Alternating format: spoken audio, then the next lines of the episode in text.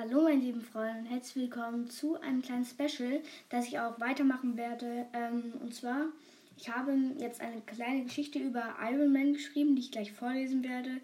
Wenn ihr das feiert, ähm, lasst uns eine coole Bewertung auf Apple da oder auf Google. Würde mich sehr freuen und let's go!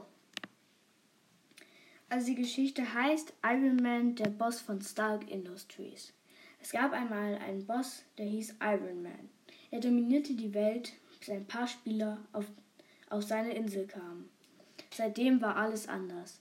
Eigentlich wollte Iron Man, aka Tony Stark, gerade von seinem Arbeitstag zurück zu seinem Haus gehen, da flog ein komisches Raumschiff über seine Insel.